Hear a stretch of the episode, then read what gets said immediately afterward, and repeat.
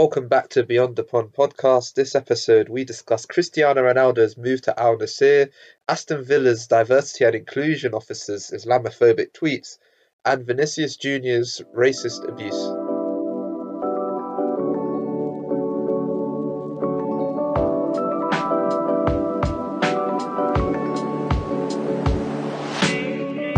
Now let's get straight into it.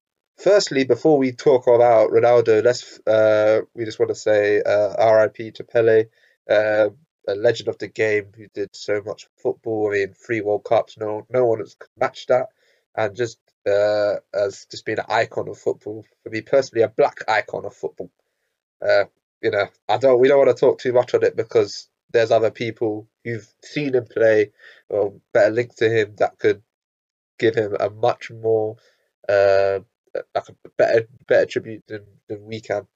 But uh, we just wanted to show him some love. Yeah, just quickly, I've seen this all over Twitter, um, and I think it just per- perfectly encapsulates him. It said, "Whatever your favorite player does, Pele did it first. and I think that's just a great way um, to describe him. Yeah, man. Yeah, man. I mean, he'll never be forgotten. And uh, moving on to the first topic, uh, we talk about a player who I think for a long time people made debate that he he was a, a rival to Pele in Cristiano Ronaldo. He's had uh, you know the career, the goals. He I think uh, he did the he did the interviews in the summer and with Piers Morgan, and he spoke about his ambitions, and uh, you know sort of it looks like his his football career in Europe has uh, ended with a move to uh, Saudi club Al Nassr. And um, Arif, I just want to hear your thoughts about what do you think of Ronaldo making this move? I think a couple years ago, if you take out the whole Man United second spell, and Ronaldo was not as vocal as he is, I don't think there would have been much uproar or much negative attention to his move at all. Because a 38 year old um, player moving to the Middle East or America is, is common. Um, usually in professional football, your best years are past you by the age of 34, 35. For him to make it to 38 um, and he's still playing, I think it's, it's a testament to him as an athlete. But I guess since coming to United and how much noise he's made regarding how he still believes at the top level, the Piers Morgan interview didn't help either. How he said he's had multiple offers across Europe and now he ends up going to the Middle East. And then prior to that, even saying, Oh, I don't want to end my career playing at a low level in the Middle East or America. Now he ends up there, and it's it's a bit embarrassing. Um, Yes, I think Ronaldo's mouth got him in trouble, if I'm being honest. If he wasn't the vocal kind, a 38 year old former star moving to the Middle East, getting his last paycheck, I don't see the problem. But because of what Ronaldo set himself up as, it kind it's a bit of like a pie in the face.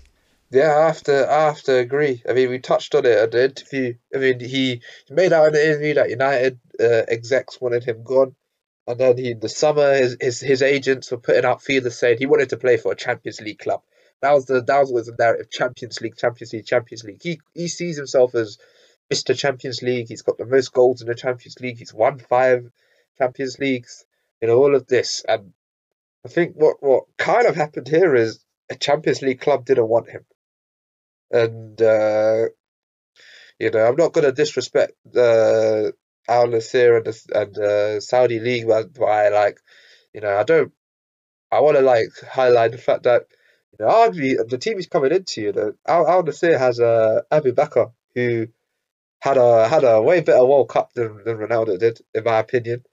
Aboubakar has shown at AFCON and World Cup that he's still a quality player. So it's clearly a league with, with, with some good players. He may not Ronaldo may not even be the best striker at his new club. So all this stuff about you know him moving to you know maybe a step down. You know he may be moving from one bench to another bench, but just getting paid a lot more. But it is just because he run his mouth, and I think it's just I think it's probably uh, depending on where you lean on uh, the saddest bit of this or the funniest bit of this is Ronaldo and his team have sorely uh, overrated Ronaldo's ability. They thought they were way better than they really were. I think they thought it was only like United fans weren't appreciating him or like the manager appreciating him. But I think sort of the World Cup is almost the final final nail in the coffin there, where you know he gets dropped and his sub, the sub that replaces him, scores a hat trick.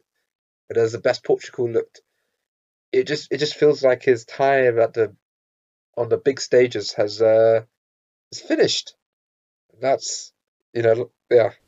And I think it hasn't helped either that his long-time rival. Uh, it will always seem like Messi and Ronaldo competing for one and two, and the fact that Messi has had such a successful World Cup and he, he won it, and he was the main reason Argentina won it. And the way it seemed like he unified the team, he was their gem. He was the guy everyone tried protecting. Like DePaul was called Messi's bodyguard on the pitch. Um, they all pretty much all of the young players grew up watching Messi. It was really wholesome. And then what you see with Ronaldo at the end of um, early in the season with United, it seemed like he became like a drag as opposed to lifting people up. So just just the comparison between the two. Messi's always been slightly younger, but they are both at the latter end of their career, and one player has slightly adapted his game and continued to thrive. He may win another Ballon d'Or, which is crazy at the age of 35, with all these super young like phenoms coming up, and then yeah, Ronaldo just gone out. It's it's it's really sad, but I think it also kind of shows you the mindset of certain athletes. There are certain athletes that Ronaldo. This ego, this drive has got him this far. Let's. A lot of athletes need that, and that's what's helped him get there. And I think it's quite sad. He's got to a point where his body can't keep up with his mindset. So he probably in his mind still thinks he's the best. He still thinks a team should be built around him. He he doesn't need to change his game at all, and um, unfortunately, that's not the case. And it, it kind of does highlight weaknesses in his game. So if he had the ability to, I'm sure he would have loved to drop deeper and play maybe a more uh, midfield role or like dictate play or be a bit more creative. But unfortunately, I don't think he's got that skill set either. So I guess it just shows you how much how complete of a player Messi is compared to Messi still scores a, a hatful of goals, but Ronaldo just it seems like it's either goals or nothing else, which is sad. Um, yes, ever since I guess the age of like 32 when he lost that explosive pace, it was kind of like goals or bust with him. And yeah, I guess this is almost like the end of it. Yeah, I mean, we have to wait and see if uh, Messi will be better than Ronaldo is now in two years' time when he's Ronaldo's age. But I just wanted to wrap this up with the uh, rumor that we've uh, that you know has been sort of been speculated around this move, and the whole idea about how you know Newcastle, who are owned by the uh, PIF, the private investment fund, uh, which is linked to the Saudi crown, and the rumors that if Newcastle make the Champions League next season, that they may uh, get Ronaldo on loan. And uh, I just wanted to ask you, Arif, about whether I mean Eddie Howe has uh, denied these rumors and come out denied these rumors, but I feel like he's being diplomatic. Do you think there's any truth in this, and what would that mean if they if there was if it did happen? I know this ain't the same old Ronaldo, but if I've got an option to bring a 39 or 40 year old Ronaldo off the bench in the Champions League, I'm taking it. Like, as long as Ronaldo's happy with that role, I want to see it like almost money in the bank style WWE. It's the 90th minute, Newcastle quarterfinal away to Napoli. You bring uh, you bring Ronaldo off the bench, playing alongside Isak, and then get Maxa uh, Maximin on the wing. Yeah, like I, I personally think if that option does is there, why not have Ronaldo on your bench in the Champions League, Mr. Champions League? If you need that last minute goal, yes, it's, I personally I'd love that man. I think I think just and, and he can continue getting his Champions League goals and uh, padding his stats. Now we're moving on to uh, an incident that happened at Aston Villa, and uh, now when you look for in a equality, diversity, and inclusion officer, something that would not really work for the role is if they had a maybe said something offensive, something that wasn't very inclusive in the past. And in Aston Villa's case, uh, Lucy Keeling, uh, their current equalities, diversity, and inclusion officer, had uh, Islamophobic tweets in the past uh, unearthed.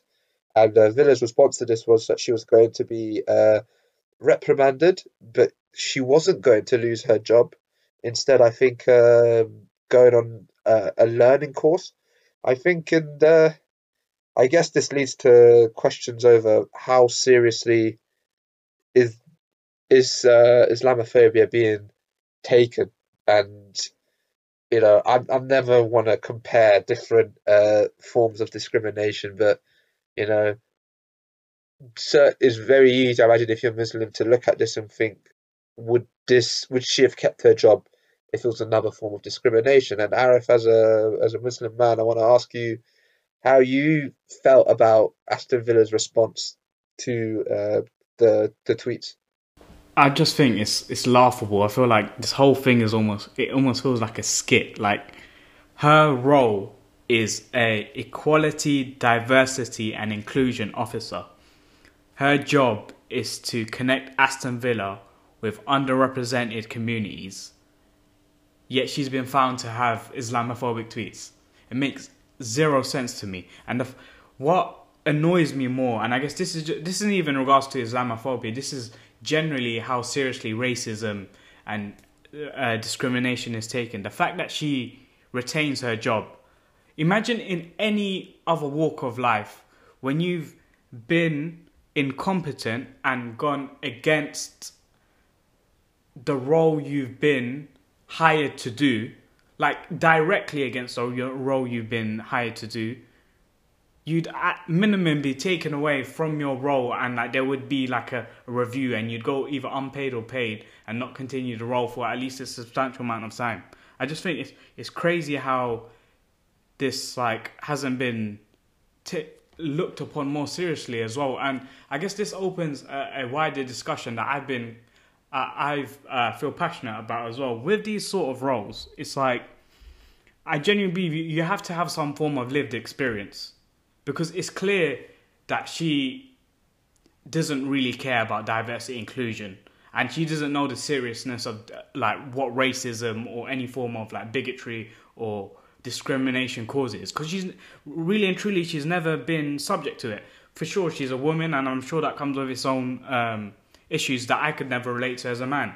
But it's clear that like she's never been part of an underrepresented group and she don't know like the impact that's going to have. And just for aston villa her job is to connect with those communities for those communities to reach out to her.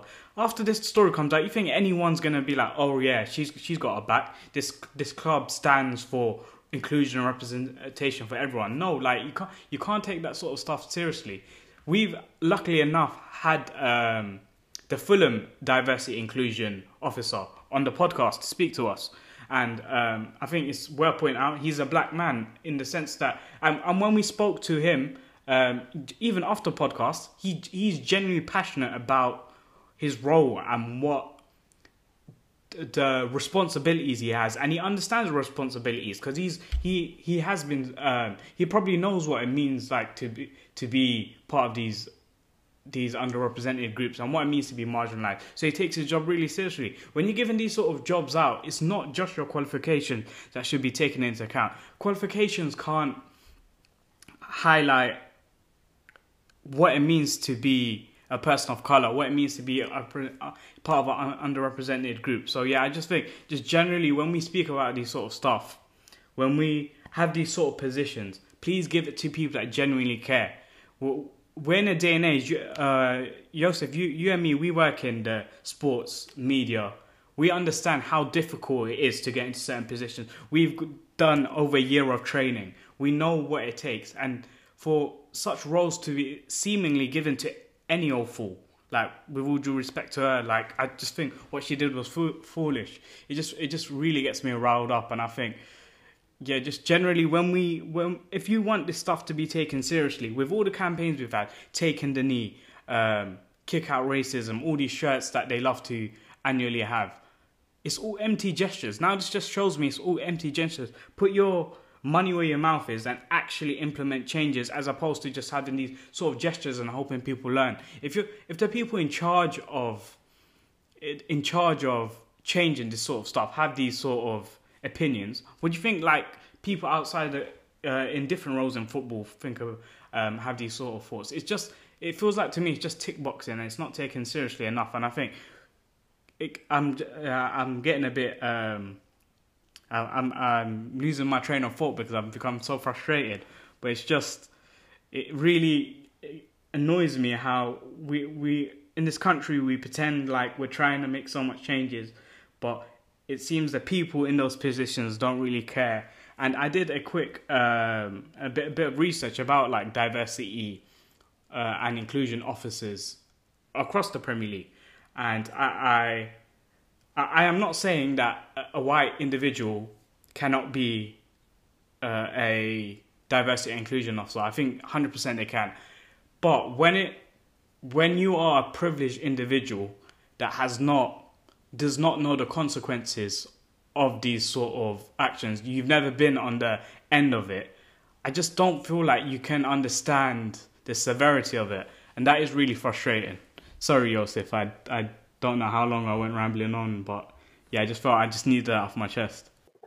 No, man, it was good, man. You needed to let it out, and that's the point. What you're feeling is what you know. A lot of people in the community that she's supposed to work for, like Aston Villa's in Birmingham.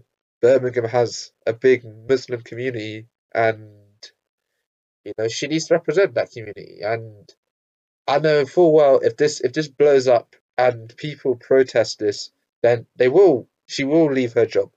And it's annoying that you kind of have to do this. It's like there should be. It almost feels like there should be things in your contract that uh, you know if you if you if you do so, you know, like in most job contracts, you know, if you break the contract, you lose the job, and it uh, I find it insane that someone who's in a position that's supposed to promote equality, diversity, and and inclusion, uh, like if if you're doing something that is offensive to a group, that should be a cause for you to lose your job. Like these actions should have consequences. They is is it was the tweets were before she became an officer, but this was still some of the tweets were when she was working for the Aston Villa Foundation. That's a charity. She is still in a position of responsibility with the club. This isn't like this was when she was uh, a teenager or a kid or you know something she didn't know better. She still had a position of power still had a position where she shouldn't have done what she did. And I, I don't know. I don't, the thing that worries me the most about this is uh, Villa's reasoning to why um, she will not lose her job. They said they considered it out of character and how like they were surprised due to conduct in the past, how was exemplary, and it's that's not how it works. I feel like that's a, a dangerous logic to use where you know, it almost feels like, uh, oh, I said this racist thing, but I'm never usually racist. Is that a justification like that? Oh, I have black friends, sort of thing like that. It's like, well, no, because we've got evidence here that that your conduct isn't exemplary, and these are these are multiple tweets. You know, I don't know about about you, but I don't think I've ever sent out a tweet that has, uh, you know, insulted a, a group. but yeah, just sorry to interrupt you. It's like you're being applauded for something that should be a basic expectation. It's like, obviously, this is on extreme. Oh, I didn't assault someone. That makes me a good person. No, the expectation should be don't assault people. Like, yeah, the the reasoning is so stupid. It really is, man. And imagine if someone was in a role where, well, that's the point. She's in a role for well, is this that's the point? This isn't like a player tweeted this, and then you know they have to go on a course, which you know even still, you know, I mean, think there should be if a player did this, there'll be questions about whether what the player did represents the values of the club. I want to see like a sincere effort to try and show that they have changed. But this is it, it's like this is her this is the thing she's supposed to like the one thing she's not supposed to do, the one thing she's supposed to like, work on.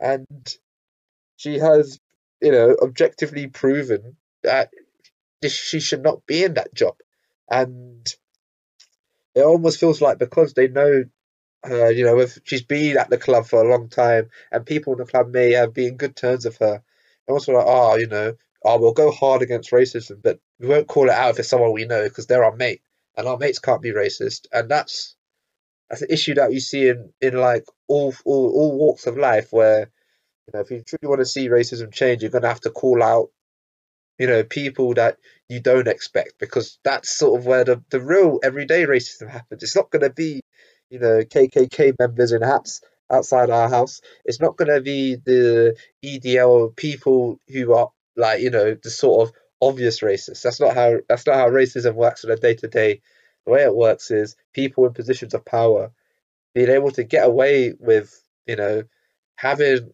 thoughts that, you know, are that that you know are, offensive to certain groups or uh, you know doing things that are offensive to certain groups.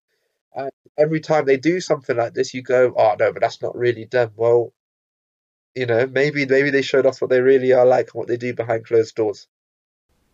Yeah, and I think just uh, to wrap up, if you haven't got anything to add after this, is I, would like to say we're not people that don't allow people to make mistakes. We're not someone that says no one's irredeemable.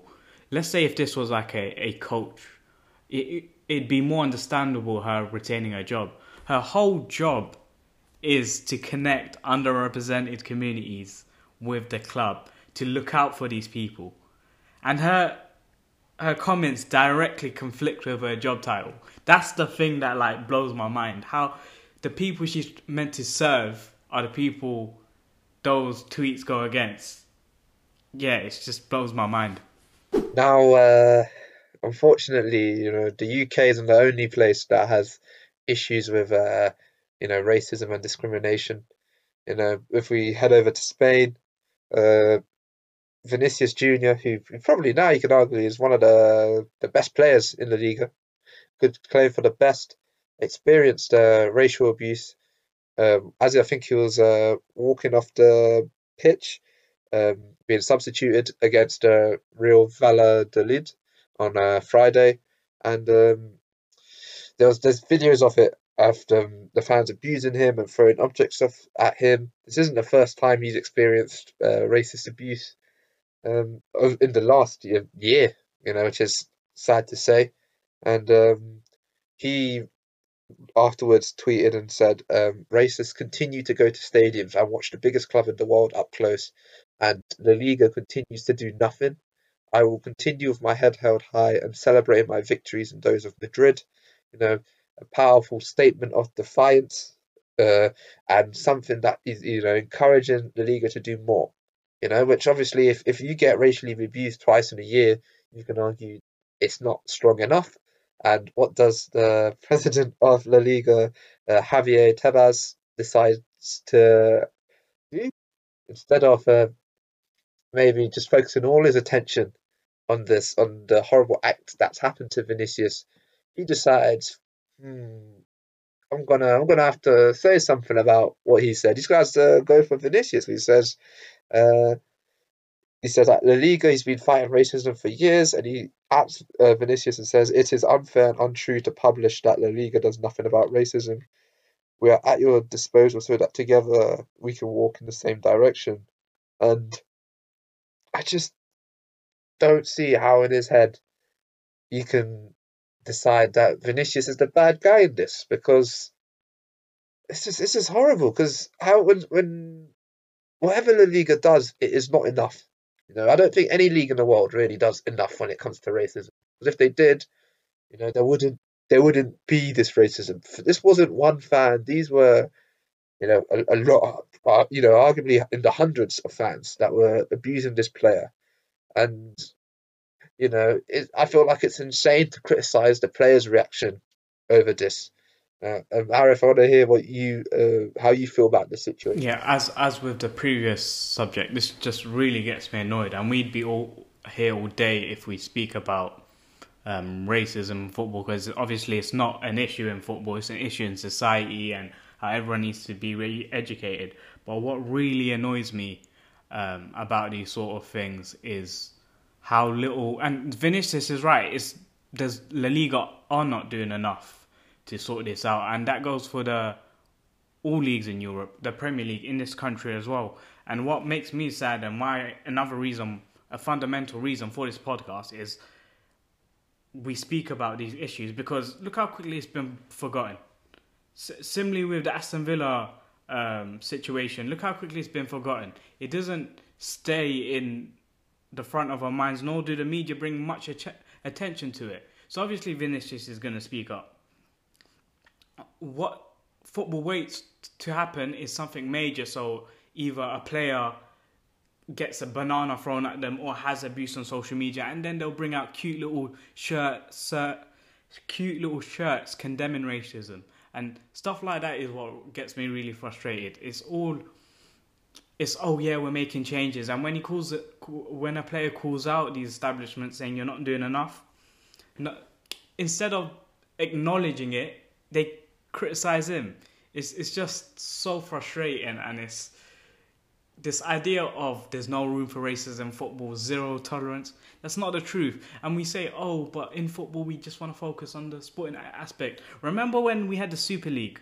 Um, how quickly that got shut down. How fans, pundits, everyone was on it for like a consistent week. They, it was the pundits weren't at that time. The pundits weren't just focused on football. They made they went out their way to speak about how the Super League's ruining football, how it's how it's um, affecting the fans. But racism, you know what? That's that's not as important. We don't we don't care enough to. Uh, we care. We show you that we care. We're doing all these initiatives. Like I said, we're making these cute little shirts, but we don't really care enough to like have the same level of protest when a Super League was getting made. And a Super League wasn't just in this country. The protests were going across Europe. So it shows you don't don't pretend like you just focus uh, you you care about stuff that happens on the pitch. When it when stuff like the Super League happens, then all the fans and all the pundits and rally around and love to make a big stance. But when something as serious as racism, imagine if we had like a week's worth of protest similar to what we had for the Super League on racism, where fans would storm their. Uh, I'm I'm not condemning it, but would storm their pitch during a game uh, prior to a game, and the game couldn't start. Pundits would be uh, prior or during a game would have 30 minute segments just speaking on the matter how much of a massive change that would cause, and how these racists would just shut up as opposed to um, voice their viral behaviors and just abuses. Yeah, man, it's an, it's annoying because uh, you know, like I said, uh, Vinicius has experienced this before. Uh, experienced this. and I've seen it. He like experienced it against uh, Real Mallorca in March of uh, 2022. He's also experienced it when uh, at, at the Camp Nou against Barca in October 2021. And we've spoken about this many times on this podcast about fans, I think, dehumanize and objectify black players. They just see him as an asset or someone that can help their team or someone that harms their team. You know, when Ivan Toney scores against uh, a player's team, they decide, oh, you know, we're gonna call him the N word. We're gonna we're gonna be racist to him because he calls me, you know, he calls he somehow causes you pain because he scores against your team. So you decide you want to hurt him. Same with Vinicius. You know, I remember the thing people were saying Vinicius is they weren't they weren't doing this when he was stinking up the pitch. Real, they're doing it now when he's good. It's like they they like, how dare this player uh, have the audacity to play well against my team. And you know, that's the point of you only care about black players if they're if they're benefiting you. And I feel honestly, there's not enough to, and there will never be enough done until we don't see these incidents anymore. And you can change fan culture because there are things that happen now that don't that don't happen that that that has changed from the past. You know, you know, after the stadium collapses, you know, stadiums stopped having standing seats. You know, people don't have alcohol. They bring alcohol to their seats, throwing it onto the pitch. You know, things that can change. You know, if if there were stewards, I don't I don't want to blame steward in instead of spotting the out racist behaviour and calling it out. I think the real solution is has to be other fans if other fans condemned racist abuse, then it, it wouldn't happen. If if if if you know, let's say unfairly fans our age, you know, all have started booing the fans that were being racist, or the fans around them just said, "Why are you doing that?" I think it would go, and until we see clubs in the league, you know, sort of embolden fans or encourage them to call out this behavior, it's going to continue staying. And the fact that you know Tebas can uh, just decide to attack Vinicius because, like, this is him. If he's in less than uh, eighteen months, if you if if I'm a footballer in less than eighteen months at three different teams, the fans are racially abusing me. You know, that's that's a problem. That that's a problem deeper than uh, like uh, just a one-off incident, and shows that society ain't doing enough to cause this. And I agree with you, Arif, in the sort of they do the uh, you know the symbolic gestures. They'll do the gestures that make them look good, but they won't they won't uh, fully fight for it. You know, almost in the sake of we've seen how if, if there's something that captures the psyche of the fans, there will be something. You know, I condemned what Zouma did with the um with the, the cat, but you see the backlash of it and how the fans really uh condemned that and you know, let's be real, there hasn't been that sort of backlash in the same way when a player's been accused of racism or you know, which there has been in the league in recent history. And you got to think about why that is, and ultimately, a lot of people in society don't see racism as something that's too deep and something that really is not too bad. They'll see that, you know, if a black man dies, they'll be like, oh, that's horrible. But the day to day racism that causes it, they don't really care about. They're just like, that isn't that isn't a, necessarily a big problem, and and I think what Tebas says kind of reinforces that. So that's it for this week's episode of Beyond the Pond. Uh, we covered uh, Ronaldo moving to Al Nassr, uh, Aston Villa's equality, diversity, and inclusion officer not really doing things that promote equality, diversity, and uh, inclusion, and uh, how La Liga have handled another instance of Vinicius Jr. getting racially abused horribly, and what that tells us about society. You know, we hope to hear from you next time, guys, and thank you for listening.